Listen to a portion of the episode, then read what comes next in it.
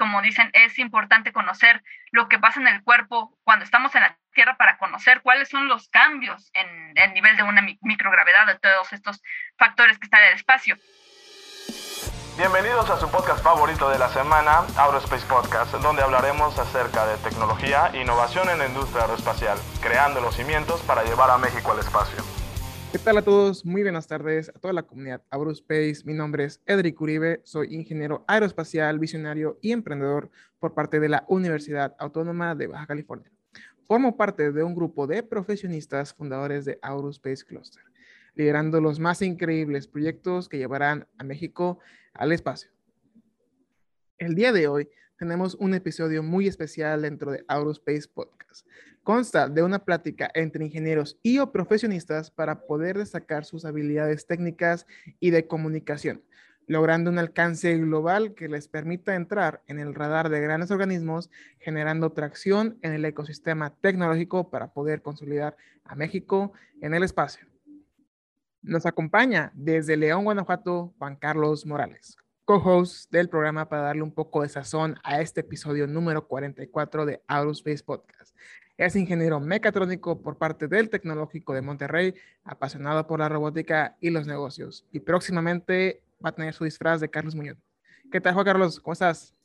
Muy, muy bien, muy bien. Aquí ya haciendo todo el plan, como les comentaba, y pues claro, son, son meses ya de otoño y pues se vienen todo este tipo de festividades y premios que ganar, ¿no? Hay a lo mejor... Eh, La botella, el mejor disfraz, ok.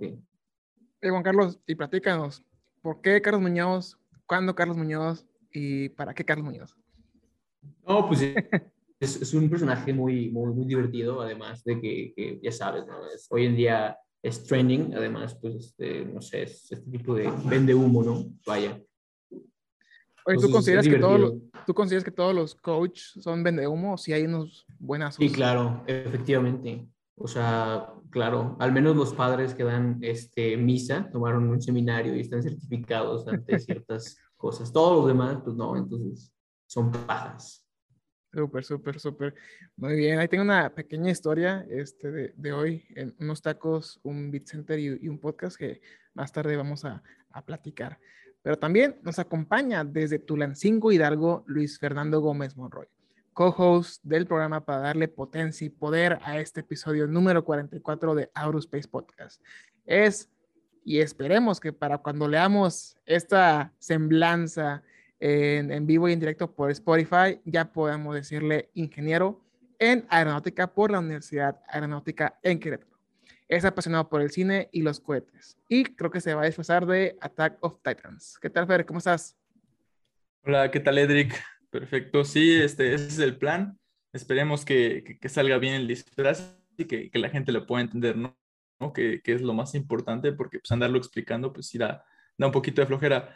Eh, y en cuestión de, de, de, de lo de presentar la tesis, sí, ya, ya yo, yo creo que ya, ya, ya, cuando salga este episodio, pues sí, ya va a estar. Igual me preocupa un poquito ahorita Juan Carlos dando estos, estos mensajes fuertes de, de, sobre... pues este señor, porque pues ya no lo vamos a poder tener en el programa, ¿no? Entonces, pues por ahí igual y conseguimos a Diego Rosarín, ¿no? Sí, casualmente va a estar acá en Tijuana el, el cuatro de noviembre. Me dan ganas de ir, pero siento que va a ser también puro humo, la verdad. Me lo vendieron tan bonito que dije, chin, a ver, vamos a darle la, la posibilidad. Pero la verdad yo creo que van a ser los peores eh, seiscientos pesos que voy a invertir en mi vida. Uf. No, sé. no pues, pues están gratis en YouTube, ahí puedes darte tu quemada. Sí, claro. Ya sé. Oye, eh, vemos que estás estrenando eh, un fondo, Fernando, cuéntanos. Sí, fíjate, es que ahorita tenía, tengo todo desordenado porque estabas armando un, mi, mi cohete de agua, entonces tenía que poner un fondo sí o sí. Ahorita no he puesto la, la cortina para que se vea bien. Digo, todo esto la gente de, de Spotify pues se lo tiene que, que imaginar, ¿no? Oye, ya. Después de cinco podcasts, Eh, ¿no has comprado la aspiradora después del el podcast número treinta y nueve con, con Afi de Elena Guzmán y, y Antonio García? No, imagínate, además el, creo que el episodio sesenta igual va, va a salir que estaba desordenado todo esto, entonces ahorita que estamos grabando un poquito en desorden, entonces pues, pues sí, pero, pero muy, muy emocionado de estar aquí como siempre y, y pues listo para la plática muy interesante que vamos a tener el día de hoy. Súper bien, súper bien. Pues primero que nada, agradeciendo a todos nuestros colaboradores y aliados estratégicos, como lo es el Cluster Aeroespacial de Baja California, por prestarnos las instalaciones para poder grabar, y a la U A B C por ser pionera en temas aeroespaciales en México. Sin más preámbulo, me gustaría presentarles a una persona que está por poner el nombre de México muy en alto. Es estudiante de licenciatura en fisioterapia por la Universidad Nacional Autónoma de México. Fue estudiante de medicina desde el año dos mil dieciséis hasta el año dos mil diecisiete y nos va a platicar qué fue lo que pasó en este periodo. Tiene varios cursos, platicándoles sobre el primero de ellos. Tiene cuidados y procedimientos generales en la atención del recién nacido. También un curso en equipo y protección personal en su fase teórica. Cabe destacar que todos han sido por la Facultad de Medicina, por la UNAM. Curso también en fundamentos de trastorno del espectro autista, y cuenta también ya en la parte técnica con alguna participación en el concurso de soluciones espaciales a problemas nacionales del Programa Espacial Universitario P E U UNAM. Fue ponente del primer Congreso Nacional de Actividades Espaciales con ACES por parte de la Agencia Espacial Mexicana. Participación en el Hackathon NASA Space App Challenge Ciudad de México por parte de la NASA. Tiene un primer lugar en la primer feria de proyectos de fisioterapia y también es coordinadora del área de medicina espacial de la Asociación Aeroespacial de la Facultad de Ingeniería, A F I. Para todos ustedes, en el podcast número cuarenta y cuatro de Aerospace Podcast, Daniela Guzmán. ¿Qué tal, Dani? ¿Cómo estás? ¿Qué tal? Buenas tardes, Edric, Juan y Luis. Un placer. Un súper mega placer tener a, a la segunda Guzmán en este, en este podcast. eh, eh, recientes podcasts nos estaban platicando que la señorita Elena pues tiene una gemela, y pues qué gustazo tener aquí la, a la segunda eh, Guzmán en este programa. ¿Qué nos puedes platicar sobre, sobre tu hermana? Porque ya nos habló mucho de ti. Bueno, pues realmente es, es, a veces me preguntan qué se siente tener una gemela, y realmente yo no podría platicarles qué se siente no, no tenerla, porque realmente mi vida la he pasado con ella, pero realmente es, es no solo divertido, es también saber que, que no estás solo. A veces escucho que, que en esta vida venimos solos y nos vamos solos, pero pues yo no vine sola, entonces estoy segura de que también nunca en, en mi vida lo es. Y ella ha sido una parte muy importante de mi formación como persona. A veces éramos muy parecidas, pero increíblemente la única que me pudo enseñar a ser quien soy fue ella. Oye, pregunta, ¿y no se confunden cuando se levantan este, en la mañana? Chiste tonto, pero, perdón. Este, pero, pero eso a veces. Pero thank you, eh, Dani, por esta participación en este podcast. Es la segunda edición por parte de A F I, el grupo académico por parte de la UNAM, que cuenta con diferentes disciplinas de aplicación en la parte espacial, satélites, medicina, cohetería inclusive. Entonces, esta es la segunda edición. Y para todos ustedes, amigos, compañeros, familiares de Daniela, pues el episodio número cuarenta y cuatro viene a romper varios paradigmas para poder conocer gran cantidad de conocimientos acerca de A F I, ¿no? El gran grupo académico por parte de la UNAM. Y en este caso, para no perder la costumbre en este podcast, vamos a ceder la primera pregunta a Juan Carlos, que ahorita también ya está estrenando un fondo. Adelante, Juan Carlos. ¿Qué onda? ¿Qué onda, Daniela? La verdad, este, bueno, como, como se habló, tú que tienes tu formación en, en, en medicina y profesionalmente, pues estás, eres este, fisioterapeuta, ¿no? O sea, te, te convertías en eso en unos, en unos pocos meses. ¿Por qué la, la, la industria aeroespacial, no? ¿Qué, qué te llama la, la atención de, de ella? ¿Y cómo ves la tendencia de esta industria en México? Claro, pues realmente yo me empecé a acercar a, a este mundo aeroespacial de parte de mi hermana Elena, porque ella desde hace años anteriores ya estaba metida en lo que es A F I, y de pronto el cuarto se empezó a llenar de imágenes del espacio. Realmente pasó de un día a otro que yo ni siquiera me, me di cuenta, pero ella me preguntó que si yo no quería formar parte de, de la asociación, y la verdad es que en ese momento A F I todavía estaba un poco disperso en cuanto a disciplinas, más bien podría decir que no existían así como tal. Y a mí no es que no me llamara la atención el espacio, pero únicamente se enfocaban a temas un poco más de ingeniería, un poco más de construcción y demás. Entonces sentía que realmente no iba a poder exprimir todos mis potenciales o incluso el gusto que yo tuviera. Y le dije, bueno, sí me interesa entrar, pero solo si hacemos un área de medicina de, en este sector aeroespacial.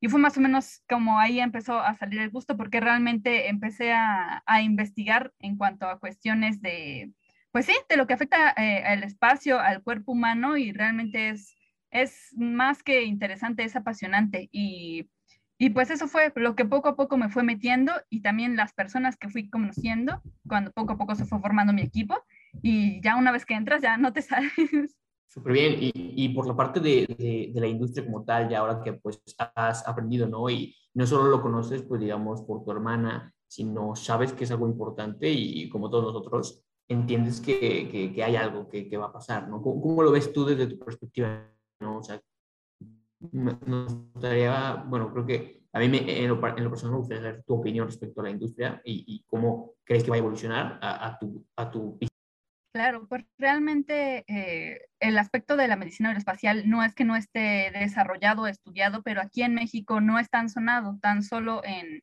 en la Facultad de Medicina. Ahorita en estos últimos años ya se empieza a dar una, ni siquiera es una materia, es, un, es una optativa acerca de la medicina aeroespacial. También la Facultad de Medicina tiene su propia asociación estudiantil, donde también tocan temas de estos, que son un poco más divulgativos, pero pues igual está, están haciendo, ¿no? Pero fuera de la facultad realmente es que no, no es algo que... que en la UNAM, por ejemplo, se lleve a cabo, ¿no? Y mucho menos a nivel de medicina, pues mucho menos a nivel de fisioterapia, ¿no? Que es en general la rehabilitación. Entonces, creo que necesita todavía mucho más estudio. Por ejemplo, en, en mi carrera hay varias especialidades que son, pues, pediatría, neurología, geriatría, pero no veo ni... Si veía muy lejos, muy lejos la rehabilitación respiratoria, que también han querido que sea una, pues, una disciplina más, veo aún más lejos la disciplina eh, pues aeroespacial, ¿no? La rehabilitación en astronautas. Realmente es algo que se podría explotar mucho, pero se necesita gente pues especializada y una vez que conozcan eso puedan ser maestros, ¿no? Porque muchos de mis maestros fueron estudiantes, así como yo. Realmente nuestros maestros de fisioterapia son pocos. Tenemos más maestros médicos que fisioterapeutas. Entonces, en el aspecto de que esto siga avanzando hasta llegar al punto de la, de la fisioterapia, que eso lo vea algún día, quizá no, no en años cercanos, pero por lo menos que lo alcance a ver, eso sí.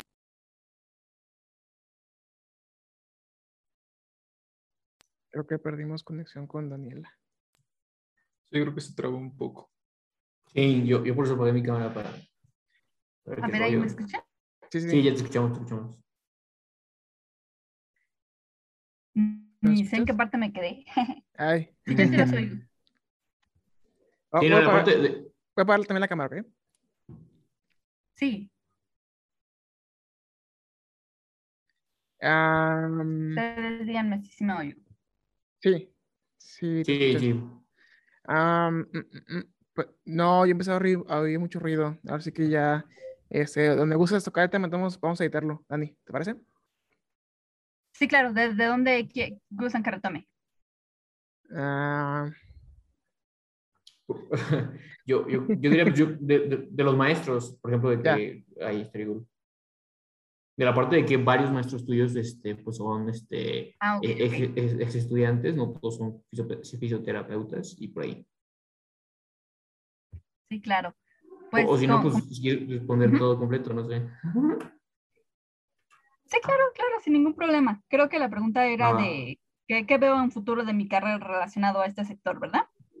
Sí, sí, y, y empezaste un poco de, de, de la parte de que ni siquiera que no, que hay una optativa y que apenas ah, sí, sí, sí. y las distintas ramas de, de geriatría y, y luego de que, ajá, va. Claro, muy bien. Va, va. Sí, ustedes si me trabo me avisan, yo hoy voy de corrido. Sí, en la carrera de fisioterapia hay muchas disciplinas, realmente son, son pocas en relación a, a lo que es la UNAM, aunque la fisioterapia tiene en general muchas especialidades. En la UNAM se dan eh, lo que son pediatría, neurología, geriatría y deportes, y realmente en los aspectos de, de medicina aeroespacial, de llegar a la rehabilitación de, de este sector, lo veo un poco lejano por el hecho de que, por ejemplo, eh, la disciplina, o más bien el, el área de especialidad, por ejemplo, de respiratorio, se ha pedido muchas veces o se está intentando pues eh, implementarla, pero si eso está lejano, pues eh, lo que es, les digo, la rehabilitación enfocado a, a los astronautas está aún más, y la razón es que se necesitan obviamente gente que enseñe y gente que, que esté preparada, ¿no? les estaba comentando que, por ejemplo, en mi carrera son pocos maestros los que son fisioterapeutas. Eh, la mayoría de nuestros maestros llegan a ser médicos. Entonces, es todavía un poco, un poco difícil de que pues tanto haya maestros especializados, así como fisioterapeutas que den clases y que sean de un sector eh, pues de, de, este, de medicina aeroespacial. Es un poco más difícil, pero justamente es lo que pretendo, ayudar a ser precursor de no solo de la medicina aeroespacial, sino de la rehabilitación. Y pues yo espero que en algún momento esto también sea algo no solamente de la Facultad de Medicina, sino también eh, pueda yo verlo, espero, en algunas otras escuelas que se dedican al, al sector salud, porque realmente la medicina aeroespacial puede estar atacada de muchos lados, de la rehabilitación, de la medicina, de enfermería, a realmente podría ser de los psicólogos, por ejemplo. Del sector salud hay mucho que, mucho que explotar y está poco estudiado aquí en México, o, o hay también, eh, falta un poco de iniciativa, pero existe, y yo estoy segura que en algún momento vamos a escuchar mucho más de ella y podrá ser algo común como pues la neurología. Yo espero que así. Ok, Dani. Oye, y en lo, en lo particular, ¿qué fue lo que te llamó la atención a ti el, el poder estudiar la, la medicina y después tu otra carrera? Pero más que nada el poder enfocarte en temas aeroespaciales. Entendemos, eh, más o menos sabemos por dónde va la respuesta, pero nos gustaría, pues, eh, tenerlo de primera mano por parte tuya, Ani. ¿Qué te parece? Claro. Pues yo desde que iba en la preparatoria ya tenía noción de lo que a mí me interesaba, que era la rehabilitación. Aún no sabía bien enfocada en qué sector, pero era lo que me llamaba. Sin embargo, la carrera de fisioterapia, no sé si ustedes han escuchado, pero es una de las carreras de pase indirecto. Es decir, necesitas meter otra carrera primero antes de, de pasar a eso. Después pasas por varios filtros, que es hacer pues exámenes, eh, psicométrico, de conocimientos y demás, pero justamente a mí lo que me sucedió es que la carrera que yo metí para poder hacer este pase fue medicina, y en el momento de hacer el examen de fisioterapia no lo pasé, en la primera ronda no lo pasé, entonces en automático me regresaron a la carrera de medicina, por lo tanto tuve que esperar todo un año de, pues, de estudio para que volviera a salir la convocatoria del examen de fisioterapia y volver a hacer este proceso, ¿no? Pero realmente, como les mencionaba, ese año de medicina fue muy, muy importante para mí porque aprendí muchísimo. Es increíble lo que puedes aprender en un solo año. También te da una perspectiva muy diferente de, de lo que es la rehabilitación y la medicina, porque justamente cuando yo estuve en la carrera de medicina tocaba temas que justo cuando iban a pasar a rehabilitación se detenían y decían, esto los ven los fisioterapeutas. Y era ahí donde yo quería, donde yo quería llegar, ¿no? Pero realmente entender el por qué o el antes de todo el proceso de rehabilitación me, me enseñó mucho, adquirí muchos conocimientos y la verdad es que al momento que ya ingresé a la carrera de fisioterapia, yo era de las que más sabían, entonces no, al contrario, fue, fue un descanso y llegar a un lugar que sentí que me recibió así completamente con los brazos abiertos. Es por eso que yo he pensado que ese año no fue perdido, al contrario, fue la mejor inversión que he hecho, de las mejores inversiones que he hecho en mi vida, porque adquirí pues experiencia, conocimientos y amigos, que hasta el día pues es, es increíble como yo veo que ya tengo amigos doctores y, y pues ellos que tienen una amiga fisioterapeuta. Y eso en el aspecto de cómo llegué a la carrera de fisioterapia. Y a mí me, me gustan mucho los, los niños, me gusta mucho eh, el contacto que tengo con ellos y fue mi área de especialidad que actualmente estoy cursando, que es el área de pediatría. Sin embargo, pues cuando empecé a escuchar más de este sector, les digo, sobre todo es cuando te empiezas a rodear de gente que le apasiona este tema. Es, me atrevería a decir que hasta contagioso, porque uno no se imagina con to, todo lo que hay en, en ese sector.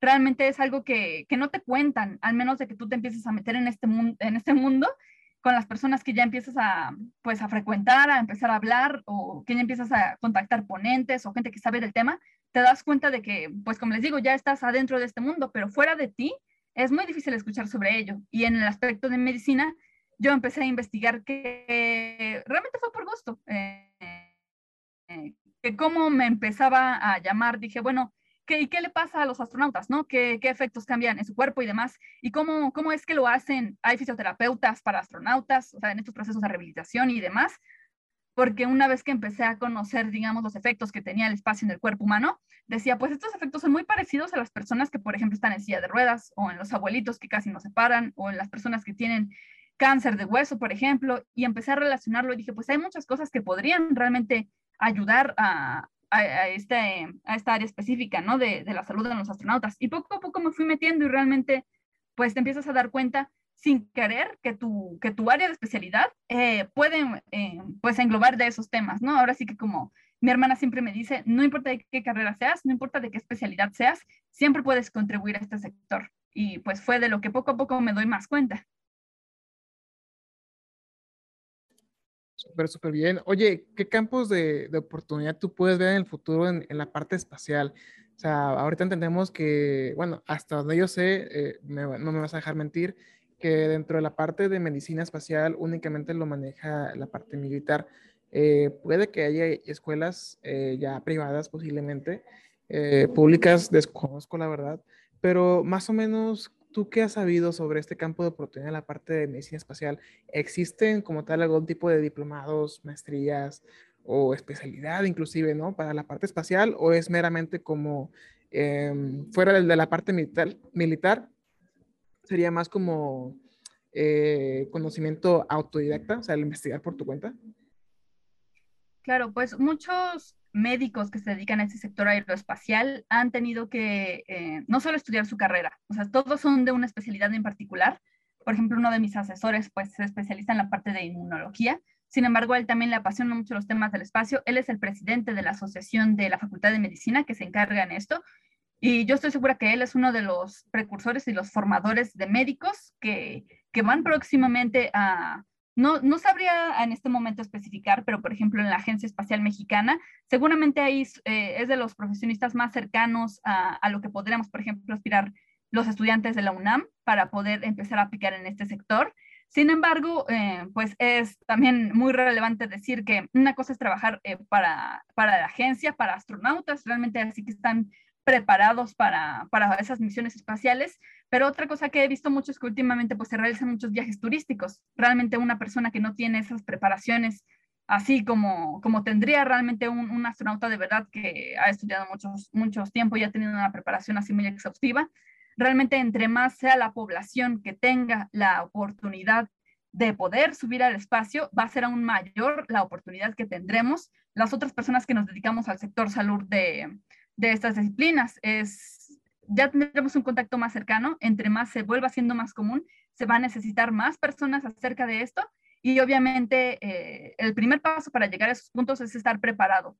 Y la preparación quizá no la encontremos directamente ahí, tendremos que buscarla de otro lado. Eh, pues sí, como dices, un conocimiento autodidacta, investigar por gusto, empezarte a meter a concursos, empezarte a meter a, a, pues a conferencias, que empieces a ganar certificados, de, que empieces a ir, a, ir adentrándote en esos temas en cuanto a tu especialidad, porque cuando tengas la oportunidad de conocer, también eso es muy importante, los contactos. La verdad es que cuando tú empiezas a conocer gente que es especialista en esto, después te empiezan a decir, pues te invito a esto, ven a esto, y ya puedes decir, yo conozco a tal persona que trabaja ahí, y sin querer puedes ir empezando a escalar escalones, y cuando llegues al punto que tú quieres, puedes enseñar toda tu trayectoria, que incluso tú buscaste por ti mismo, y eso puede ser lo que te abre las puertas. Realmente no necesitas ser militar, pero sí es un camino que tienes que empezar, pues tempranamente si quieres alcanzarlo, en, un, en una juventud adulta. Muy bien. Oye, y para toda la gente que ahorita está estudiando medicina y que pues no sabe sobre esta carrera, eh, bueno, sobre esta carrera de la carrera, básicamente, mmm, digamos, ¿tú qué pudieras hacer para que más personas pudieran conocer que existe este camino, a la parte espacial, y que próximamente dentro de la migración de carreras va a ser súper mega importante para que pues las carreras no se saturen tanto como actualmente están? Entendemos que ahorita la carrera de medicina pues eh, se extiende a diferentes especialidades, pero básicamente tú, ¿qué es lo que harías para que más personas pudieran saber sobre esta carrera y aparte de que sepan, que les llame la atención? Claro, pues realmente, por ejemplo, en, en cuanto a la UNAM, la, como les digo, la tanto asociación estudiantil como también la optativa, pues ya, ya están ahí.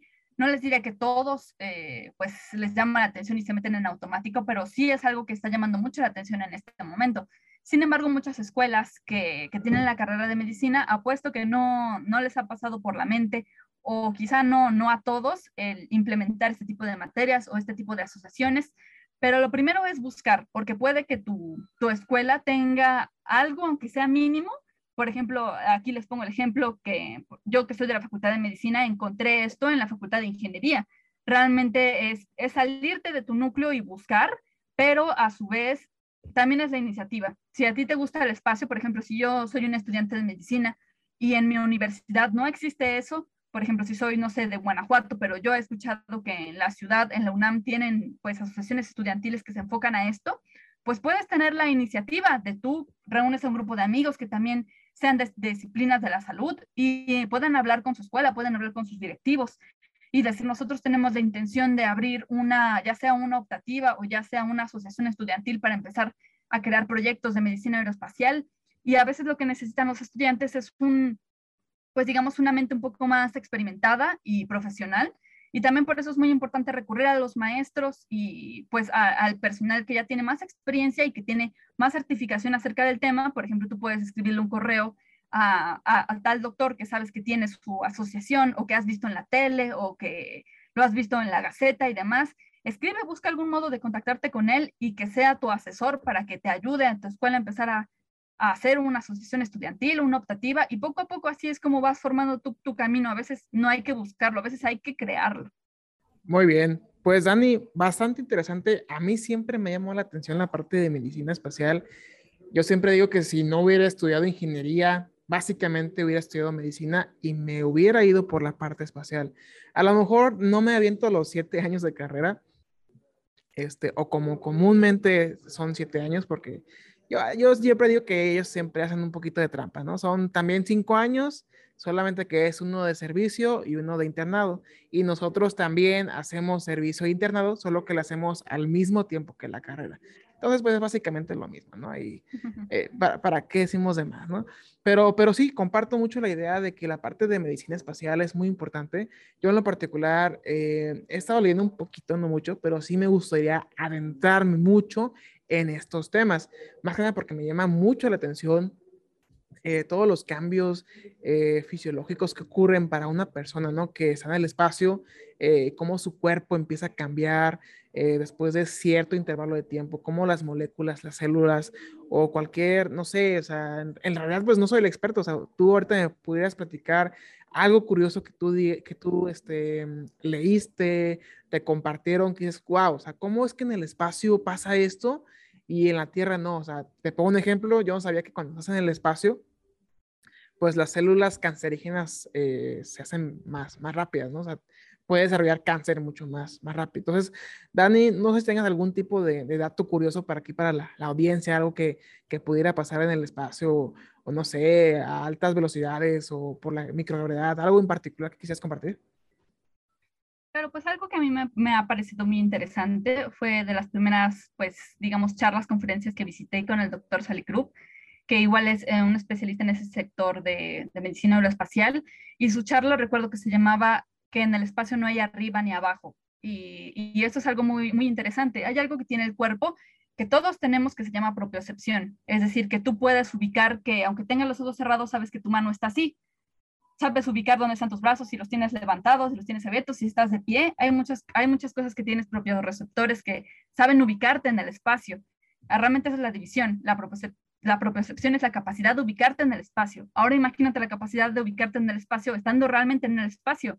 Es, es algo muy difícil adaptar tu cuerpo a un entorno donde no tiene ni un amanecer, ni un anochecer, donde no tiene un modo en que tú estés, pues como les digo, vertical o horizontal. Realmente no hay nada definido.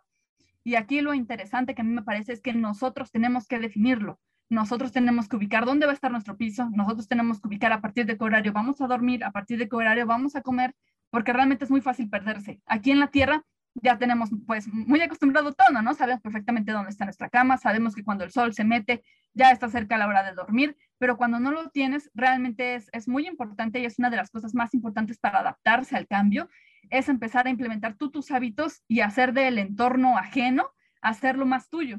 Cuando te empiezas a acostumbrar a tus horarios de sueño, eh, como les digo, por ejemplo al ejercicio, que es algo muy importante, que lo tengas como un hábito, ese es el primer paso para que nosotros adaptemos nuestro cuerpo. Si nosotros no tenemos esa iniciativa de poder adaptar el entorno a nosotros, muy difícilmente nos vamos a poder adaptar por sí solos. Es cuestión de, si uno nace aquí en la Tierra, es muy difícil adaptarse allá. Quizá en algún momento, cuando los primeros seres humanos empiezan a nacer en otros planetas, e incluso pues, aunque sea en el transcurso de, de todo el espacio, es más fácil adaptarse al entorno donde naces que adaptarte a un, a un lugar completamente diferente, ¿no? Es básicamente algo que se sabe mucho en, en los niños. Y eso es algo que me parece muy interesante, que mientras seamos seres terrestres y que vamos a, a, ese, a ese lugar, una de las primeras cosas que vamos a hacer es empezar a, a, a adaptarlo a nosotros y, y próximamente nos vamos a adaptar a él. Eso es algo que siempre me ha, me ha parecido muy espectacular. Y yo tengo una pregunta con respecto a, a todo esto que nos platicas. ¿Qué tan difícil es encontrar fuentes que hablen respecto a esto? Eh, te, te digo porque yo ahorita estuve desarrollando pues, pues la parte de la tesis y en, en caso de cohetería, en cohetería experimental sí es bastante a, a, abierto, digamos. Eh, lo único malo es que no hay tanto, no hay, ta, no hay suficiente información, digamos, por ejemplo, en español, ¿no? Entonces, eh, en cuanto a medicina espacial, no sé si haya como mucha información que está abierta al público en general, no sé si haya como estudios en los que inclusive pues, tengas que comprar, los tengas que pagar, tengas que comprar diferentes libros muy especializados o, o inclusive que sean como algunos como secretos de, de empresas, ¿no? Ahorita, más, más ahorita que ya se está como, como privatizando un poquito más esto de los viajes. Claro, pues en particular uno de los primeros libros que leí y que recomiendo eh, pues empezar, si te quieres empezar a meter a este mundo de, desde cero, uno de los libros que está en español es justamente, me parece que se llama así, Medicina Aeroespacial, y está, es parte de la Agencia Espacial Mexicana, por lo tanto está, está completamente en español. Si tú lo buscas así en Google, va a ser la primera opción en P D F que veas, está para descargarla y tener eh, ahí. Realmente es un libro muy sencillo de entender, si sabes conocimientos previos de lo que es la medicina, porque eso sí es, es importante conocer de la medicina general y terrícola antes de poder adentrar, adentrarte a esto. Es, es muy difícil combinar las dos cosas si nunca has combinado desde el principio estos, estos efectos de salud, ¿no? Como dicen, es importante conocer lo que pasa en el cuerpo cuando estamos en la Tierra para conocer cuáles son los cambios en, en el nivel de una microgravedad, de todos estos factores que están en el espacio. Eso en cuanto a libros que, que están al alcance de todos, incluso en el idioma español, pero es verdad que pues casi todas las fuentes están en inglés, y no solo eso, sino también no siempre se consideró de gran importancia o relevancia que mmm, se hicieran estudios a nivel, pues, a nivel me- de medicina.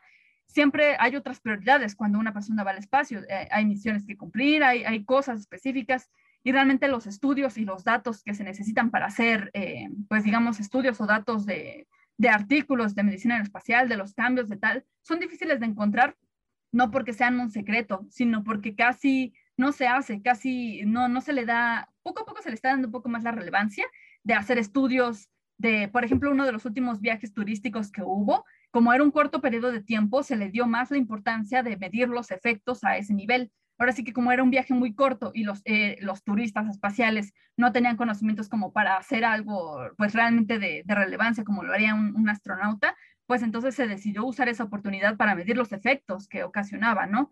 De una persona que nunca hubiera estado preparada así como tal, un entrenamiento riguroso. Y poco a poco así es como se va creando la información, pero tarda mucho en, en salir de las fuentes que lo crearon, a, pues les digo, artículos que sean abiertos para todo el público sin pagar, por ejemplo, y tarda aún más que se, pues, se pongan a la altura de, del español, ¿no? Para, para cualquier persona. La verdad es que es difícil que una cosa la encuentres tan fácil, así nada más tecleando, como les digo, como este libro, pero, pero si se busca, claro que se puede encontrar. Y también si sigues mucho esas, esas páginas o empiezas a seguir páginas de la Agencia Espacial, de la NASA, de vez en cuando sacan artículos y sacan eh, noticias, y una vez que pues tú ya pones atención a las notificaciones y demás, pues la información más, más relevante o más nueva, siempre que veas algo en las noticias, te metes a investigar y vas a encontrar información reciente, y poco a poco así es como, sobre todo lo reciente es lo, es lo mejor, porque no sirve de tanto leer un libro que salió hace quince años, había cosas que no se sabían. Entonces pues seguramente es muy interesante lo que se puede, lo que nos espera. Incluso algún día puede que sepamos los efectos que tiene el COVID en el espacio. O sea, son realmente cosas que vamos a estar ahí cuando pasen y que pues tenemos que dar el seguimiento. E incluso me atrevería a decir que nosotros tendríamos que tomar esa iniciativa de un conocimiento que quizá está en inglés y de un artículo que yo pagué, pues poder transformar, quizá no, no la copia literal, pero poder citar de qué habla este artículo en español y hacerlo un, un artículo científico abierto al público. Y así es poco a poco como va a ir eh, llegando, ya se va a aprovechar la información que quizá no está al alcance de todos. Ese es como el primer paso. Nada más me gustaría confirmar para toda nuestra audiencia que que Dani tiene toda la razón. Así googleas este, este libro y, y pues tal cual te, te aparecen en, la, en, la primera, en el primer vínculo. Entonces no hay ninguna excusa para, para no poder empezar. Eh, me parece que, que debe estar suficientemente completo para, para, para iniciar en esto y, y pues todos los consejos que, que nos has dado se me hacen, de, se me hacen muy buenos. Eh, también te quería preguntar con respecto a, a, a esta parte de, de, de los viajes eh, turísticos, eh, digamos, ¿cómo, cómo a, hacen el, el sondeo? Porque igual no sé si sea bueno para las experiencias, para las experiencias entre comillas que están vendiendo, ¿no? Porque están vendiendo un viaje al espacio. Pero no sé si sea una tan buena experiencia que te vayan a empezar a colgar un montón de cables para poder, eh, hacer, para poder checar cómo va tu salud a lo largo del recorrido, ¿no? Entonces, igual va a ser muy incómodo, va a ser muy pesado, no lo sé. Entonces, eh, ¿cómo, ¿cómo se hace este, este chequeo de, de cómo, qué, qué transcurre en el, cuerpo de, en el cuerpo de los, de los turistas y, y cómo se hará en el futuro? ¿Cómo consideras que se hará en el futuro? Claro, pues es, es bastante interesante, pero los efectos que tiene, pues digamos, la microgravedad, todos estos factores que tiene el espacio sobre el cuerpo, los efectos son más, eh, los efectos secundarios o todos estos cambios que tiene el cuerpo se ven más o son más difíciles de rehabilitar cuando el periodo de exposición es más largo. O sea, hay viajes cortos, de, bueno, de corta duración, de larga duración, y seguramente entre más lejos vayamos, más duren estos, pero por ejemplo en los viajes turísticos la verdad es que es un periodo demasiado corto para que veamos cambios eh, tan, tan radicales como les sucede a, normalmente a los astronautas, entonces realmente no hay un riesgo tan alto, sin embargo pues eh, eh, se necesita como todo, pues como en toda experiencia, tan solo en una montaña rusa pues hay, hay letras chiquitas, ¿no? Donde dice si tú tienes problemas cardíacos, si tú tienes problemas de espalda, pues quizá esta no, no, de, no deberías hacerlo, ¿no? Sin embargo, pues eh, los, todos estos viajes turísticos, muchas veces, pues si tienes el dinero, puedes hacerlo. Realmente ya queda en tu decisión. Quizá eh, los avisos estén ahí y digan, pues si eres una persona ya mayor, corres más riesgo en que puedas sufrir eh, algún tipo de, de accidente, sobre todo por la presión y la aceleración al momento de salir de la atmósfera. Supongo que eso ha de ser lo más... lo que más afecta, ¿no? Por lo menos el, el impacto, pero les digo, como realmente el periodo de exposición a la microgravedad es mínimo y de un periodo muy corto, al menos los efectos que normalmente se sufren en todo el cuerpo, como es la pérdida de masa muscular, la masa ósea, o incluso efectos a nivel de la vista, eh, de radiación por la piel, son mínimos. Eso sí, eh, no, no es tanto de, de preocuparse, sin embargo, es, eh, pues es de relevancia decir que los astronautas antes de todas estas misiones tienen un entrenamiento riguroso que los prepara no solamente eh, pues en condiciones, del, digamos, del, de la Tierra. Muchas veces para simular la microgravedad a los astronautas lo que hacen es meterlos en piscinas para que pues ese efecto que tiene el agua de aligerarlos un poco, se empieza el entrenamiento de ese modo. Hay muchos modos de, de simular la microgravedad o de los efectos que tiene. Uno de ellos, por ejemplo, también es un experimento que se hace.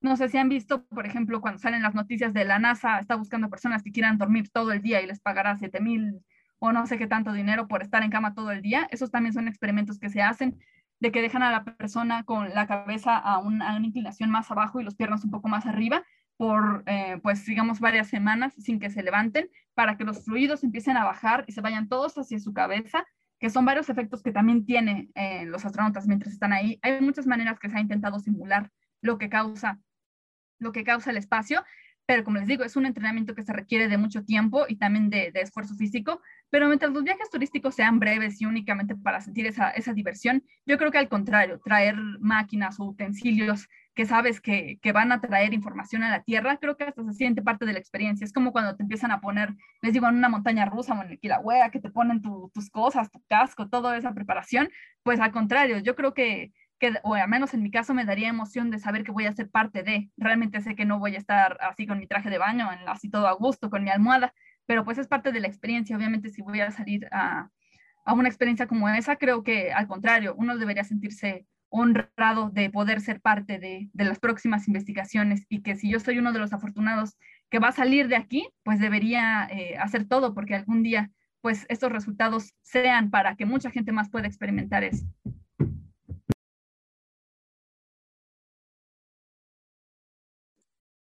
Oye, eh, Dani, y en lo particular, ¿Tú cuál considerarías es como algunas notas, apuntes o algunas recomendaciones eh, que pudieras compartir con la audiencia que te, ahorita te está escuchando en, en la parte de medicina? O sea, es una carrera muy demandante, o sea, que implica el, el, el poder eh, desvelarte horas, ¿no? Horas de, de tu tiempo para eh, seguir estudiando. Pero básicamente, ¿qué tipo de recomendaciones pudieras dar a la audiencia para poder ahora sí que planear tu día a día, eh, ya sea en, en medicina o en tu segunda carrera que actualmente estás estudiando?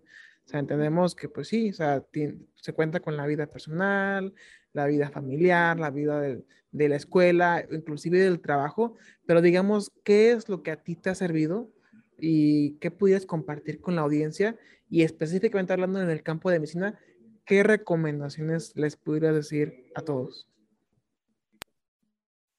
Pues una recomendación que alguna vez también di en mi vida es que es muy importante tener buenos amigos, y es que realmente me ha pasado que, por ejemplo, salgo de fiesta con, pues, con mis amigos que estudiamos la misma carrera, y realmente aunque se intente hablar de, de otra cosa, eh, la pasión y el gusto de todos hace que siempre terminemos hablando de la carrera, hablando de, de cosas así, científicas. Realmente es muy, muy importante las, las amistades, con quién te juntas, porque es diferente quien te jala a la fiesta para, pues, hacer cosas, no sé, pues quizá que no, no te traigan los mejores resultados, pero si tú tienes amigos que se acostumbran a ir a la biblioteca, por ejemplo, pues ahí, aunque estés pasando un rato de amistad, pues te estás cultivando, ¿no? Hay amigos que, por ejemplo, si se te atora una materia, se puede dar eh, el tiempo para que vayan a tomar un café y te esté dando, pues, ahí una especie de regularización.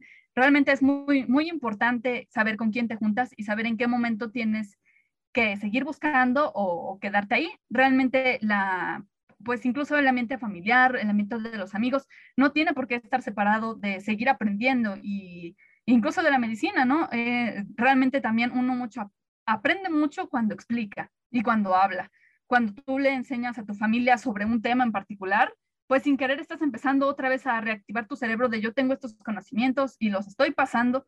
Realmente una vez que, sobre todo si a ti te gusta lo que haces y lo que aprendes, no se sale de ti, y a donde vayas vas a encontrar la oportunidad para seguir aprendiendo y para seguir explicándolo, y así es realmente como, como yo diría que lo he logrado. Realmente es que encuentro toda oportunidad y todo momento, incluso cuando me divierto, pues eh, la oportunidad de seguir aprendiendo y seguir creciendo al momento también de de compartir estos conocimientos. Realmente es que no tienen, como les digo, tener que estar separado o sentir que, que divides completamente tu vida en muchos factores. Al contrario, cuando sabes bien lo que te gusta, cuando tienes amigos y familia que te aman, sin querer esas esferas se combinan, y así es como realmente solo vives una vida, pero pues estás cumpliendo todos tus objetivos.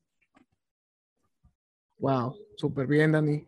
¿Cuáles serían como alguna de las metas eh, que te gustaría cumplir en la vida? No sé, a lo mejor eh, una especialidad, Eh, o no sé si existen las maestrías en tu, en tu nueva carrera, o algún tipo de, de doctorado. Así que desconozco, porque las carreras este, pues, relacionadas a la parte médica pues, se, se van por, por términos diferentes en, en comparación de las ingenierías. Pero básicamente, ¿tú cómo te verías dentro de los próximos cinco, diez años como máximo? Claro, pues eh, yo cuando ya empiece, digamos, a trabajar tal cual mi carrera como fisioterapeuta, yo espero hacerlo en un hospital infantil, porque, como les digo, me gusta mucho trabajar con niños, pero una de las cosas que siempre ha sido mi sueño es ser docente, y me gustaría, sobre todo en los niveles de preparatoria o licenciatura, empezar a dar clases en general de ciencias de la salud, porque aunque la fisioterapia sí me, me, apasiona, me apasiona mucho, la verdad es que todo el tema del, de la medicina y de la salud me apasiona mucho, y a veces es necesario. Por ejemplo, en la preparatoria, cuando te empiezas a meter a, a materias que hablan de ciencias de la salud o, o de, esos, de esos momentos, son momentos claves para que te guste o no te guste. Entonces, cuando tienes un maestro que realmente te mete pasión por eso, sin querer vas a estar formando un médico. Todo empieza desde ahí. Por ejemplo, yo nunca tuve buenas clases de matemáticas, de cálculo. Al contrario, les agarraba pues mucho, mucho desdén. Entonces, pues seguramente es uno de los factores por los cuales no estoy por ahí. Pero también eh, el hecho de estar aquí es de todo el transcurso que yo he tenido de maestros apasionados que realmente me han contagiado eso. Entonces, la verdad es que la, la docencia, ser maestro, me parece uno de los pilares más fundamentales en la vida de todos, y es algo que también espero hacer, aparte de pues laborar en, mi, en el sentido de fisioterapia en un hospital. Espero ser docente y pues seguir dedicando mi vida a la investigación, ahora sí que diría en mis tiempos libres, porque también lo hago como pasión. Quizá no, no pueda ser profesionista en ese sentido, pero siempre será algo como cuando uno baila o cuando uno hace deporte, aunque no vaya a las Olimpiadas y demás, pues lo hace por gusto, ¿no? Y es, trata de ser bueno en lo que hace. Eso es algo que yo le veo eh, futuro a mí en cuanto a, a la investigación aeroespacial. No es como un punto de meta que yo quiera, pero sí quiero que sea algo que siempre me acompañe y, y pues yo vaya sembrando ahí cosas en mi camino. Correcto, correcto. ¿Tú para cuándo consideras, en cuántos años, no sé, eh, no tiene que ser exacto, pero tú cuándo consideras que la carrera completa de medicina espacial pudiera llevarse a cabo en una conversación ya estando pues en contexto? ¿A qué me refiero con esto? Pues ahorita todavía es como un poquito de, pues digamos tabú entre comillas, ¿no? De que una persona estudie medicina y luego espacial, ¿no? Y así como que la, la persona receptora pues como que se saque de, de onda, pues oye, pues ¿por qué no estudias para anestesiología, cardiología o pediatría? O sea, ¿cuándo tú crees que esto pudiera convertirse en una normalidad, vaya, para, para la conversación de varios médicos? Pues es, es muy interesante esa pregunta porque realmente si, si tú estás en un entorno de médicos, puede ser que te llegue a ti ese momento antes. O sea, podría decir, por ejemplo, tres años que se hagan una, en una conversación normal de, y tú ya decidiste a qué área de especialidad te vas a ir y que tu compañero diga, sí, cardiología o demás, y que tú digas, yo quiero irme al área aeroespacial. Quizá, en, les digo, si están en un sector más médico, más de salud, se escuche más pronto. Así positivamente digo unos tres años en lo que, por ejemplo, la UNAM se anima a sacar una especialidad de esta área, pero en general de la vida cotidiana de todos, así si te encuentras con tu amigo que estudió Derecho y demás y te pregunta que, en qué te vas a especializar tú, eso sí lo veo más lejano, quizá eh, más allá de cinco años, que sea algo que se hable normal de, ay, mi hijo va a ser cardiólogo o... O sea, que se puede hablar así incluso con la familia y demás, va a tardar más, pero pues así, así son los, los grandes avances. Realmente en algún momento yo espero que, yo espero que dentro de diez años quizás suene mucho, pero pues ahora sí, sean conversaciones familiares o de tus amigos de derecho. Súper, súper, muy bien. ¿Qué piensas, Juan Carlos? ¿Tú cuántos años le calculas aquí abriendo la, la tercera quiniela de, del podcast? ¿Cuántos años le calculas para que la medicina espacial sea Eh, un tema de conversación habitual dentro de los médicos? No, yo creo que falta demasiado tiempo. Este, sin duda alguna va a tener que estar esa base lunar, como se ha hablado en, en diferentes pláticas. Sin eso, yo creo que no va a ser una profesión directamente eh, redituable, solamente puede ser investigación y cosas que se pueden generar. Y obviamente esos ya, ya existen, como se ha comentado, que están pues, en diferentes centros, en Rusia, la NASA, Japón, pero son muy, muy pocos y, y, digamos, son los pioneros, ¿no? Los early adopters, pero, pues, digo, para que ya sea algo que, que un niño quiera y, y, y no lo conozca como, o, o, o sí, o sea, que hagan una película de estos científicos o que haya una base en la luna, la verdad. ¿Tú qué opinas, Fer? ¿Cuál es tu, tu contraparte de la moneda? No, pues yo realmente creo que ahorita estamos eh, en medio de un, de un boom, sin embargo... Eh, como bien menciona Juan Carlos, es algo que quizás esté un poco, un poco limitado de cierta manera, pero también, como lo estaba platicando Daniela, pues, pues con, con un boom llega también pues varios, va, va, varias personas que van a querer estudiar al respecto, ¿no? Y justamente eh, en, esta, en este pase de información que mencionaba, que pues vas a ver estudios y luego vas a hacer un, un, uh, un artículo que hay del estudio y pues ya va a ser más accesible para más gente.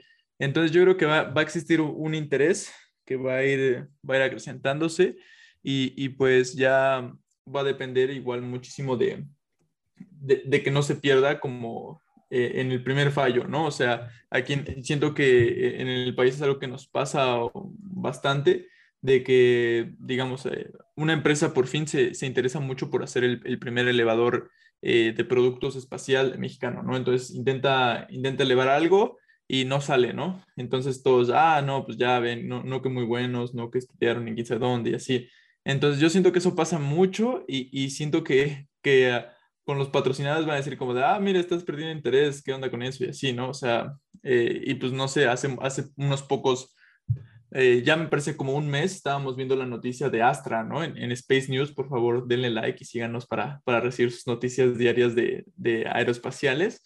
Eh, estábamos viendo el lanzamiento de Astra y pues, pues tuvieron dos lanzamientos muy malos en su ventana de lanzamientos. El, el primero no despegó y el segundo fue el, el lanzamiento más extraño que se haya visto en mucho tiempo porque salió casi casi como de lado, eh, pero ya son un, un contratista directo para la Space Force, ¿no? Entonces eh, ellos tienen la confianza, saben que es un proceso iterativo y tienen que ir avanzando. Entonces eh, yo lo que espero es que, que pueda crecer, que, que no se pierda el interés. Y, y muy probablemente sí, sí vaya a generar algunas oportunidades de empleo por ahí, pero, pero sí, sí calcularía mínimo unos de cinco a diez años para que, para que sea un, un mercado un poco más abierto. Y eso siendo optimista, ¿no? Porque igual podría pasar esto, esta reacción que les digo que sea negativa, que, que podría retrasarlo hasta unos, no sé, veinte, veinticinco años. Ok, muy bien. Pues sí, yo creo que tenemos aquí varios puntos de vista. A lo mejor si yo pudiera complementar algo de, que lo, de lo que ya ustedes ya dijeron, sería a lo mejor unos, unos diez años, yo creo que es un buen número para, para poder decir que en una conversación ya se pudieran to- tocar temas eh, espaciales, ¿no? En la parte de medicina. Y Dani, y digamos, eh, ¿qué tipo de...? Entiendo que en la parte de medicina posiblemente no se llegan a... a implementar concursos o torneos. Digo, a lo mejor sí, pero en relación a la parte de ingeniería, que es un poquito más habitual, más o menos en la parte de medicina y específicamente hablando en la espacial, ¿cuál tú crees que sería esta contraparte de los, de los concursos? A lo mejor unos congresos, no sé, algo en lo cual eh, los, los futuros médicos pudieran decir, ¿sabes qué? Yo participé en, tan, en tal concurso, en tal convocatoria, y pude obtener esta experiencia. Básicamente, ¿qué tipo de eventos son los que servirían más o menos para adquirir esta experiencia y que al momento de egresar de la carrera puedan decir, tengo conocimiento en este equipo de trabajo porque hice esto, tuve estas responsabilidades, entregué estos proyectos en, en cierta cantidad de tiempo? Más o menos, ¿qué nos pudieras eh, platicar, Dani? Claro, pues es, es interesante en el sentido de que casi no hay convocatorias especializadas en temas de medicina aeroespacial. Sin embargo, hay muchas convocatorias con tema abierto y esa es un, pues una, una puerta muy abierta para que puedas empezar a meter un, un, un tema de, de medicina aeroespacial. Por ejemplo, en, en CONACES, en el Congreso Nacional de Actividades Espaciales que organiza la Agencia Espacial, ahí eh, en sus, bueno, las convocatorias que arrojan cada año, que apenas va la segunda, están abiertos a que tú mandes un proyecto, una idea de cualquier tema, de cualquier tema en particular. Entonces, eh, ahí fue uno de lo que yo mandé, uno de fisioterapia. Y ese son el tipo de experiencias que tú puedes empezar a, a ir teniendo. Esa, por ejemplo, quedó en fase, pues, fase teórica, no únicamente era un proyecto escrito. Pero, por ejemplo, en otra que estoy eh, concursando actualmente con, con mi equipo de, de Cosmoblastos, que así se llama nuestra división de medicina aeroespacial, Eh, entramos a un concurso del P E U que, que se llama así, Soluciones Espaciales a Problemas Globales, y, y fue una, igual una convocatoria que sacó el Programa Espacial Universitario de la UNAM, que decía, desarrolla una idea que pueda ayudar tanto al, en el espacio como aquí en la Tierra. Entonces, igual era una propuesta muy abierta, y pues justamente que yo ya contaba con un equipo que, que le gustaba el sector de salud en, este, en esta área, pues ahí empezamos a, a pensar en una idea, ¿no? Y pues poco a poco fuimos llegando a combinar la ingeniería con la medicina y hicimos, estamos trabajando actualmente en un asistente médico personal, que es un robot, que pues, y que es con la intención de que pueda ser un asistente tanto a nivel de la Tierra como a nivel del espacio, o sea, que se adapta a ambas condiciones y en cuanto a inteligencia, que pueda ayudar a los dos aspectos. Esto nos llevó, pues digamos, salió también de la idea de la pandemia del COVID, porque, pues, por ejemplo, lo que, se, lo que pasa en los astronautas, que es estar en un periodo largo de tiempo encerrados, con poco espacio, con, como les digo, con horarios diferentes de, de luz, de, de comida y demás, era algo parecido que vivíamos en la pandemia, cuando definitivamente no salíamos. O sea, si queríamos hacer ejercicio, tenía que ser en nuestro, en nuestro pequeño espacio de la casa. Nos acostumbramos a que, como ya no íbamos a la escuela y eran videollamadas, pues, no nos levantábamos de la cama, no sé, muchos aspectos que se alteraron, y que realmente, si, si lo pensamos bien, no está tan alejado a lo que sufren los astronautas. Entonces, fue el modo en que nosotros logramos englobar un problema de aquí de la Tierra con algo que se vive en el espacio. Entonces, pues, por ejemplo, este asistente médico que, estábamos, que estamos creando, pues, cumple con esos dos objetivos, o busca cumplir con los dos objetivos, ayudar tanto a nivel, pues, de los astronautas, de lo que viven, y las personas cuando atraviesan una pandemia. Entonces, realmente, como les digo, Quizá no haya concursos así de medicina aeroespacial, pero hay muchos concursos del espacio que están abiertos a tema libre, y ahí es cuando tú puedes empezar a poner tu idea en este, en este sector, rodearte de, de personas que también tienen esa iniciativa, y pues puedes hacer, pues digamos, un proyecto de medicina aeroespacial, aunque no sea de un, pues de un concurso que sea de medicina aeroespacial. Y creo que a veces es mejor porque pues no compites contra nadie, ¿no? O sea, resaltas entre lo que serían muchos, muchos proyectos técnicos o, o aplicaciones y demás, y cuando tú sacas algo de medicina aeroespacial en un concurso donde la mayoría son ingenieros o demás, destaca, destaca la idea, y creo que es el mejor paso en lo que llegan las convocatorias de medicina aeroespacial, meterte a las que no lo son y empezar a subir. Yo creo, es un súper mega complemento lo que acabas de hacer, Dani. O sea, es algo que no se me había ocurrido. O sea, el hecho de poder eh, estar en un congreso y que tú puedas destacar como la, la única persona que presenta temas de medicina espacial, pues sí genera este diferenciador. Entonces, para toda la gente que ahorita está escuchando este podcast con, con Daniela Guzmán, episodio número cuarenta y cuatro, aparte de darle like, compartir y comentar para que el algoritmo de Facebook, Spotify, YouTube y las demás plataformas de distribución puedan colocar a este episodio como uno de los referentes de medicina aeroespacial por parte de Daniela Guzmán. Y también para agregar, Dani, si para algunos médicos, futuros médicos que estén oyendo este episodio, me gustaría invitarlos. Vamos a ver si toman el reto, a ver si, si son así de, de buenos, como dicen. Eh, aprendan a programar, ¿va? Vamos a hacer un pequeño experimento a partir de hoy, quince de, de octubre, no, catorce, perdón, catorce de octubre, lanzando este podcast pues un poquito después, pero hoy catorce de octubre del veinte veintiuno, los invito a ustedes médicos a que aprendan a programar Python, empiecen por Python y empiecen a desarrollar inteligencia artificial. Traten de combinar esas tres disciplinas, medicina, inteligencia artificial y la parte espacial, y van a ver que va a salir una cosa muy, pero muy impresionante. Entonces, eh, no estoy muy seguro si dejamos un tema en particular, Juan Carlos, para eh, el podcast de hoy, para Dani, ese, esta eh, sección número tres que siempre platicamos. Mm, pues creo que me gustaría hablar de cómo pues, crear tu propia división, tu propia área de... Pues de, sí, de medicina aeroespacial en un sector que era de pura ingeniería. Eh, realmente dirigir una, una división desde, desde el principio, pues cuenta de muchas fases, ¿no? Primero tener la, la iniciativa, la seguridad y pues también saber que te va a invertir tiempo, ¿no? Realmente, pues fue creciendo de poco a poco. Les diré que lo que saca mi equipo adelante es todos, pero sí es, un, es una responsabilidad grande que tú seas el, el precursor o, digamos, la mano detrás de todo esto, porque, bueno, yo siempre le he dicho a la gente que realmente para poder sacar una división necesitamos todos ser manos de obra. Realmente, como nosotros también nos dedicamos, por ejemplo, a sacar convocatorias o para poder conseguir los recursos nosotros para hacer nuestros proyectos, a veces necesitamos hacer rifas, tenemos que dar cursos, tenemos que implementar talleres y empezar a cobrar. Realmente es algo...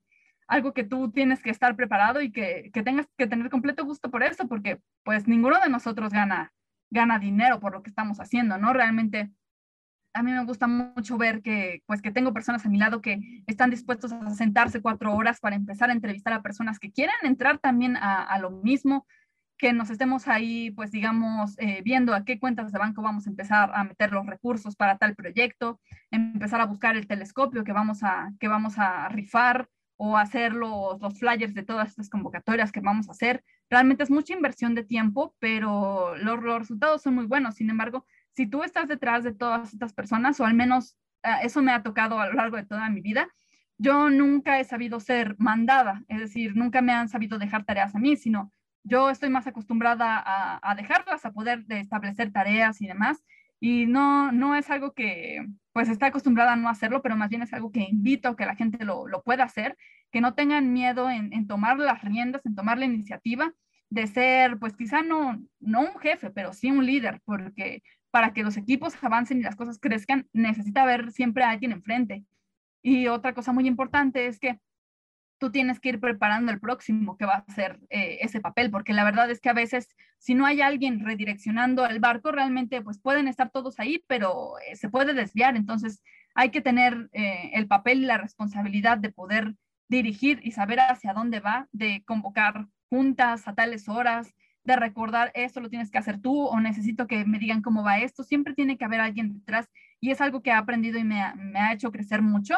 Pero pues también es, es muy importante saber que tú tienes pues la seguridad para transmitir seguridad y que todos se sientan cómodos contigo. Realmente es que también es muy importante ser una buena persona, porque no, no basta únicamente mandar si lo haces de mal modo, si no te gusta hablar con las personas. Realmente es muy importante también ser social, ser amable, y de pronto el papel de, de liderazgo te sale muy fácil. Es como únicamente, eh, pues no lo sé, es como...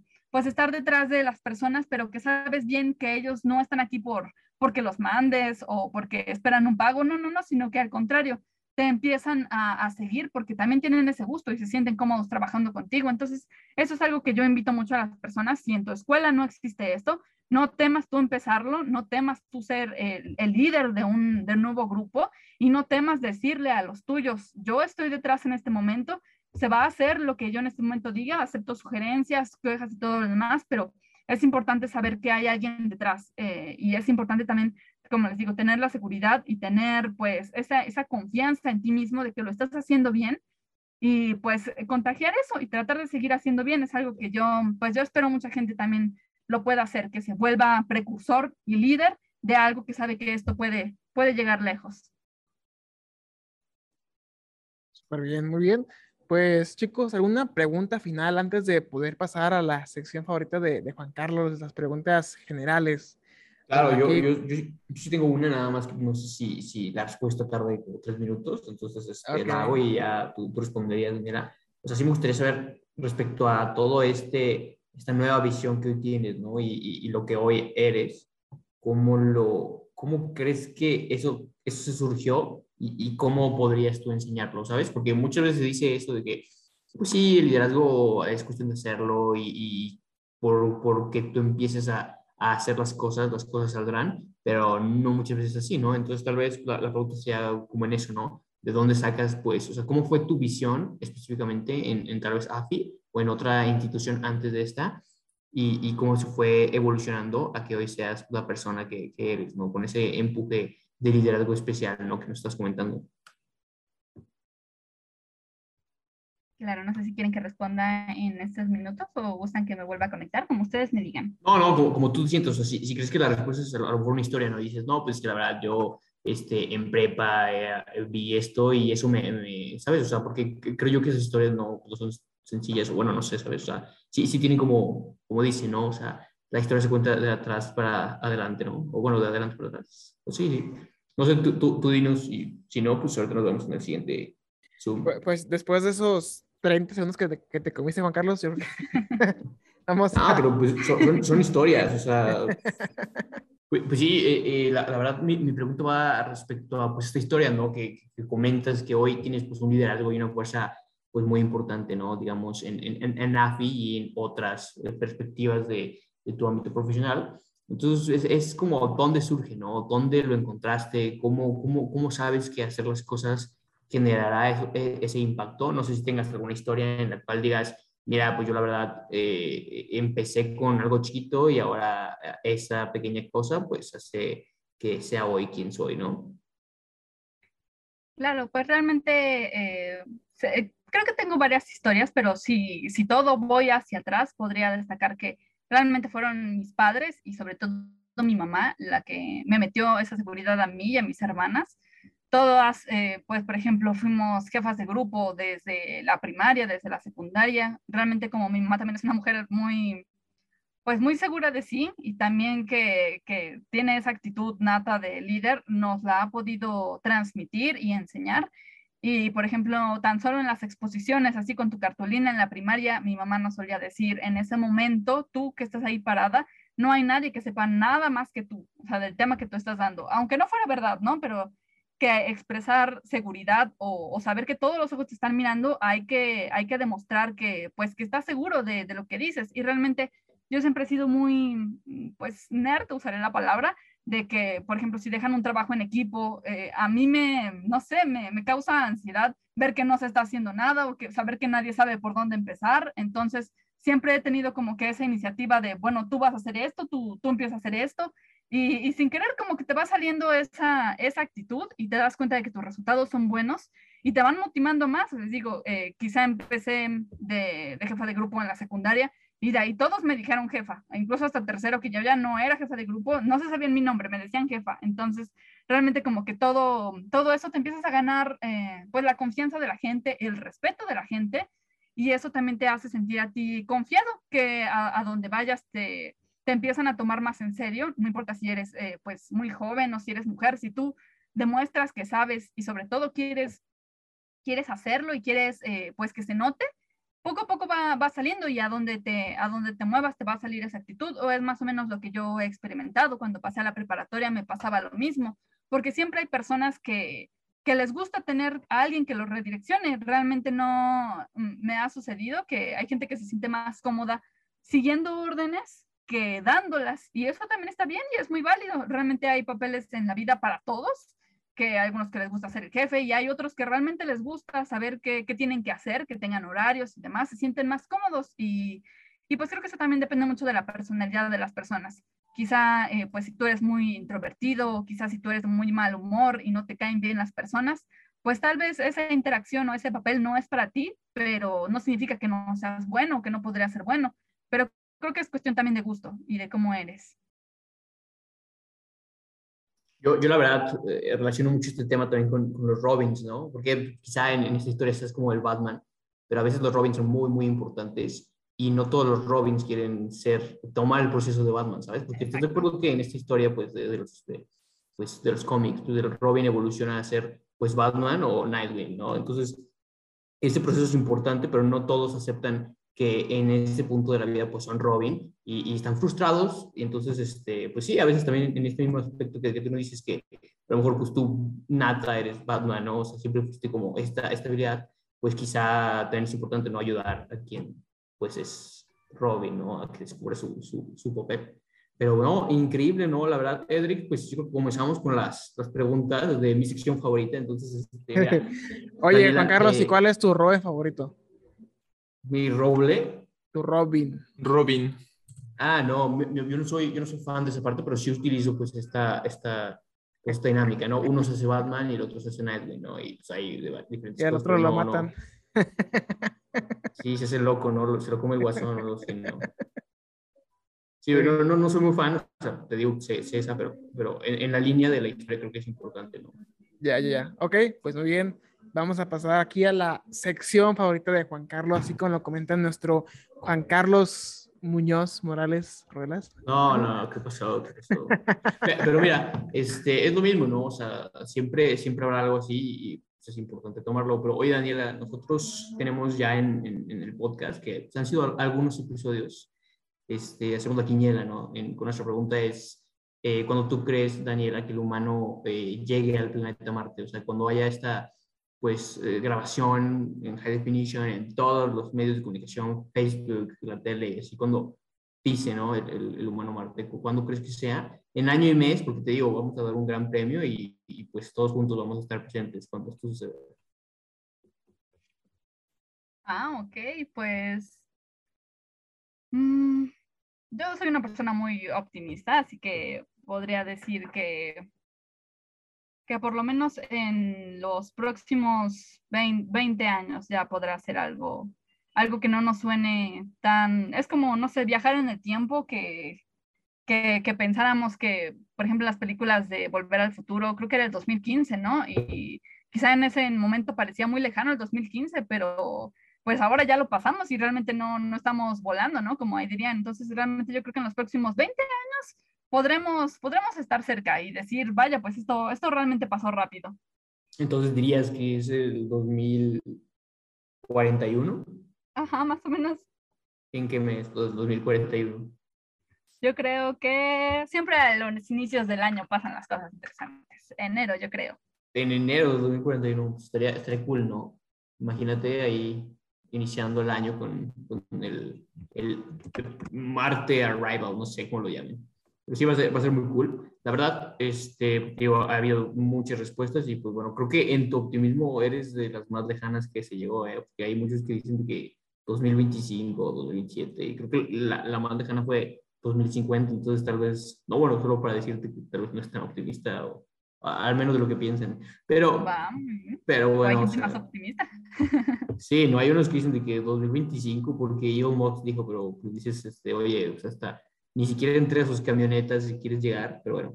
Oye, eh, eh, también la, otra de las preguntas que quisiera, pues bueno, me gusta conocer de, de los invitados es si tú tuviste alguna vez un momento en el que dijiste, ¿cómo no lo supe antes?, ¿no?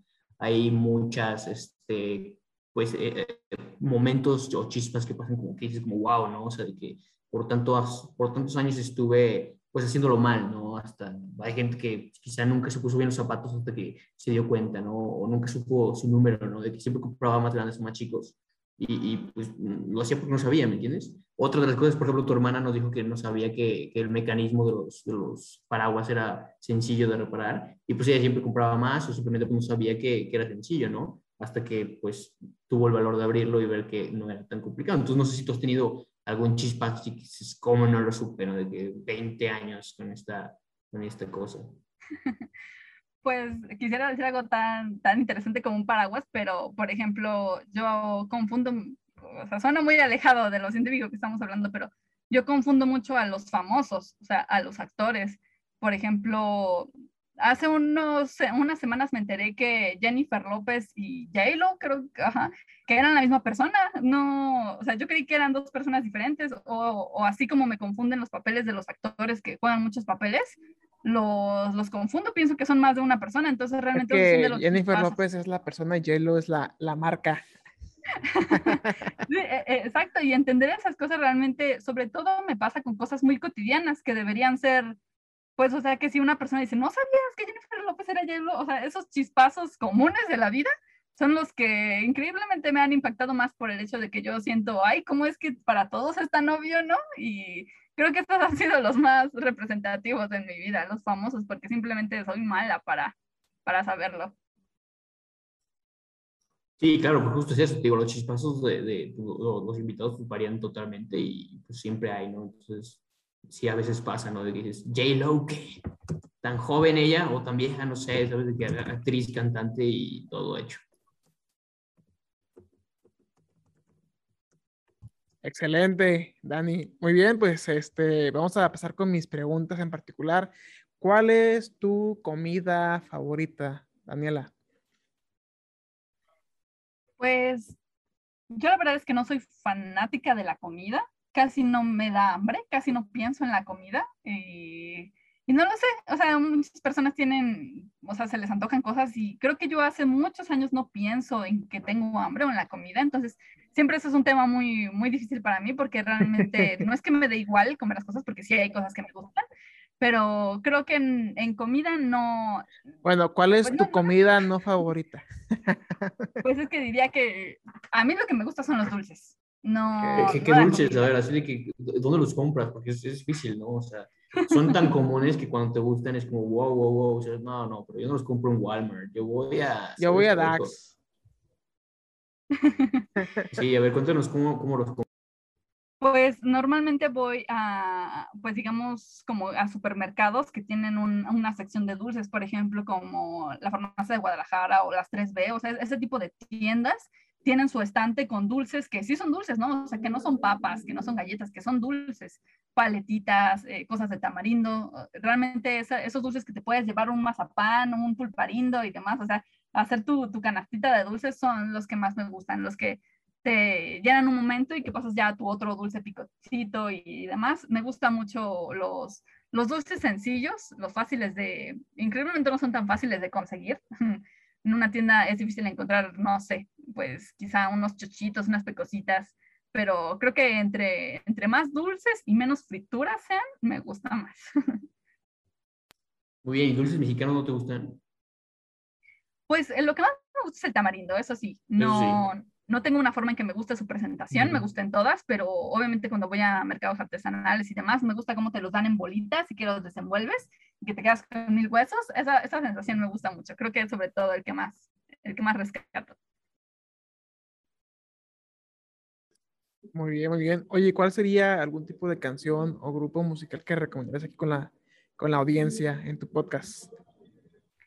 Claro, pues últimamente me gusta mucho una banda que me parece que es española, que se llama Sidecars, y, y es muy buena. Realmente hace mucho yo no escuchaba pues música en español que realmente tuviera eh, pues relevancia sus letras y, y que pudieran expresar tanto sin decir, por ejemplo, groserías. Eh, realmente me sorprende, no, me gusta mucho también la poesía, entonces me gusta cuando una canción refleja tanto en sus palabras y, y aparte es una buena melodía, todas son contagiosas y no sé en qué momento me empecé a volver tan fan de, de esa banda y también eh, me parece que el vocalista de esa banda, su hermano se llama Leiva, que igual es otro cantante español que también es por, pues por lo menos un poco famoso allá en su país. Y los dos tienen un, pues un gusto musical y una creación bastante parecida, pero ambas son muy buenas. La verdad es que ha, ha sido de lo que más me gustan en los últimos años de pandemia. Creo que ha sido de lo que más me ha llenado, Sidecars y Leiva. Muy bien. Oye, nos comentaba tu, tu hermana que no es mucho de jugar videojuegos, pero en particular, ¿a ti te gusta algún videojuego o algo que, no sé, recientemente el, el Call of Duty móvil o... o Warzone, o Candy Crush, o inclusive Mario Kart? ¿Algún juego que te haya marcado la vida? Pues sí, pero no creo que sea nada parecido a eso. Nosotros cuando éramos pues más, más chiquitas, uno de nuestros regalos de Día de Reyes fue un PlayStation dos, creo, no sé, pero eran unos discos que traían eh, pues un, una especie de, de jueguito de marcianitos, que únicamente consistía en romper el techo para subir a otro piso, romper el techo para romper otro piso, y cuando llegabas hasta la cima, te subías en un águila que ya te llevaba, y así es como ganabas. Y sobre todo se volvió mi favorito porque lo podías jugar con dos personas. Yo era el extraterrestre rosa, mi hermana era el extraterrestre azul, y ya nos lo sabíamos de memoria. Realmente se volvió, lo divertido era la competencia, que en cuanto iniciaba, quien llegara al techo antes, ya sabíamos cómo hacerlo y todo, pero... creo que ha sido la, la experiencia en videojuegos que, que más me ha marcado, y realmente no tenía mucho, mucha finalidad o no era algo así como que un gran premio, pero creo que fue de lo más adictivo en mi vida. Creo que, creo que el juego al que te refieres se llama Ice Climbers y, y eres como, más bien como un esquimalito que por eso va rompiendo el techo porque es de, de hielo, si, Ándale, si no mal me acuerdo. Un ratoncito, sí, como un pico. Sí, ajá. Sí, sí, yo, yo también lo jugaba, pero si te soy sincero, yo, yo jamás lo terminé. Lo jugaba con mi hermana y, y no, la verdad es que, que sí, yo no, no tengo mucha habilidad para los videojuegos, pero me gustan mucho. Pues sí, era muy padre. Ok, y mi última pregunta, Dani, para poder finalizar con mis secciones de eh, preguntas favoritas de, de Juan Carlos. Si tuvieras, eh, otra vez porque se me ocurrió. Si tu vida fuera sacada de un libro, Dani, ¿cómo se llamaría ese libro? Mm, creo que se llamaría Todo pasa. ¿Por qué le pondrías así, Dani? Pues creo que ha sido una frase que yo me he repetido durante toda mi vida, que, que todo, todo pasa, todo termina. Ha, ha habido momentos de, de estrés o de miedo, que quizás se me hacen muy largos, pero dentro de mi mente me digo, va a pasar, va a terminar, y ya después estoy en otra escena de mi vida y digo, pues sí, tenía toda la razón, esto pasó, realmente todo, todo pasa, sea bueno o malo, sea eh, pues la situación más emocionante o de amor que estés viviendo, si es una situación de miedo o, o de tristeza, todo pasa, todo termina, y, y me alegra saber que las, que las cosas pasan, por eso ha sido algo que me ha ayudado a avanzar mucho, porque todo pasa. Excelente, excelente. Muy bien, pues pasaremos a la fase final, a la parte favorita de, de Fernando, a la sección cinéfila y geek del, del podcast. Claro que sí. Eh, bueno, eh, yo la verdad es que me gusta mucho el cine, entonces te quería preguntar, Dani, ¿cuál es tu película favorita y por qué? Claro, pues creo que soy un poco más fanática del anime que de las películas, entonces pues voy a atreverme a hablar, a hablar de mi anime favorito que, que se llama Clannad, no sé si alguno de ustedes lo han visto, pero Clannad significa familia y pues trata justamente de, de la historia, el protagonista es eh, pues el que nos cuenta su, su historia desde que eran jóvenes y se enamora de la que futuramente será su esposa en, en la escuela. Y ya después va avanzando la serie hasta que ellos se convierten en adultos, incluso tienen hijos. Y ahí, eh, pues me gusta mucho esa serie porque toca muchos temas, pero sobre todo como la familia siempre ha sido tan importante en mi vida y el amor también, esa, como que esa serie reflejó mucho lo, lo que yo siempre había sentido y realmente, pues no sé, fue, fue otra manera de encontrar que, que puedes basar también tu vida e imaginar que... que también podría estar en esa historia, ¿no? Porque me gustan las historias reales, las historias eh, que no están lejos de la tuya, y creo que eso fue lo, lo que me gusta, pensar que tú le puedes dar un, un, un estilo fantasioso a tu propia vida, porque pues te das cuenta que realmente no estás lejos de, de un anime. Ese es como lo más que me ha gustado. Correcto. Y oye, ¿tienes algún, algún productor o algún eh, generador de... de animes, algún director que sea tu favorito por, por el trabajo que desempeña? Pues no sé el nombre del director, pero sobre todo eh, las películas de anime que me gustan más son del estudio Ghibli, como pues las películas como El Castillo Vagabundo, Totoro, eh, ese tipo de, de películas. Me, me gusta mucho ese estudio porque tocan eh, películas muy diferentes y son fantasiosas y también, pero creo que ese sería como que lo, lo que más destaco en, en el ámbito de películas de, de anime, el estudio Ghibli. No sé quién sea el director, pero pues ese estudio es el que me parece muy bueno. Perfecto, Dani. Y luego a, a manera de, de cápsula del tiempo, porque pues, literalmente estamos haciendo esto de, de viajar en el tiempo congelando un pedacito de nuestra mente durante esta conversación, eh, pues algo que te gustaría decirle a... a la Dani del futuro en, en cinco o diez años? Pues creo que sería pues felicidades porque sigues aquí. Muy bien, eh, esas serían mis preguntas de la sección favorita de Juan Carlos. Muy bien, muy bien, Dani. Pues muchos thank yous ahorita por por tu participación en esta segunda edición de la serie A F I dentro del podcast, tercera temporada, y pues estamos muy contentos de hacer estas colaboraciones. Eh, sabemos que es muy importante el, el poder trabajar como equipo aquí en, en México, en el sector espacial y sus derivados, pero pues así que eh, con esta participación sabemos y tenemos la certeza de que posiblemente algún médico, algún futuro médico que esté en el campo de cardiología va a escuchar este podcast y a la mañana siguiente se va a cambiar a la parte de medicina espacial.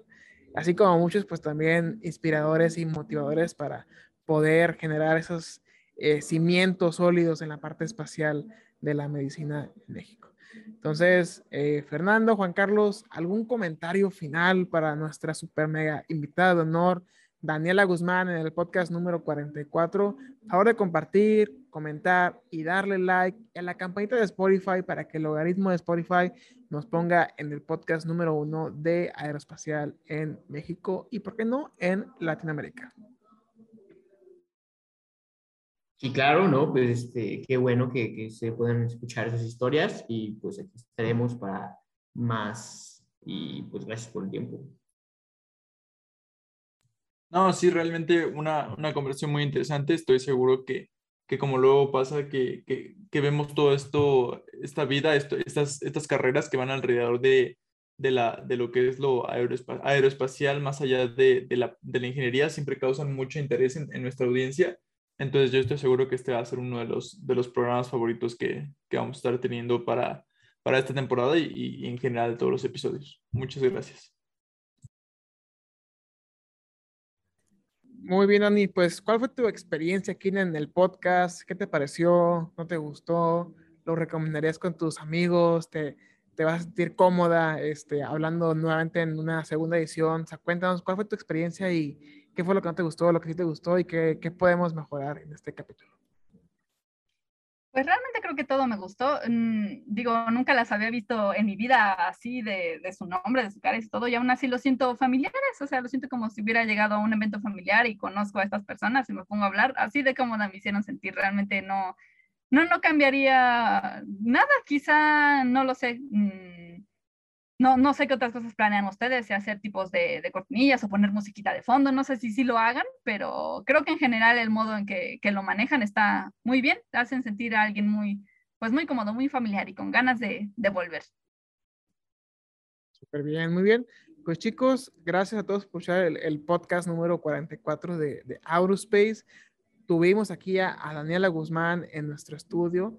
Y pues afortunadamente vamos a seguir grabando la tercera edición y la cuarta edición con A F E. Entonces chicos, para mí ha sido todo un gusto. Fernando, Daniela, Juan Carlos, eh, pues gracias por participar y estamos en contacto. Muchas gracias. En contacto estamos. Gracias. Dale chicos, hasta luego. Gracias por escucharnos. Si te gustó este episodio, compártenos en redes sociales. Encuéntranos como Aerospace Technology Cluster. Te esperamos en la siguiente edición. Hasta la próxima.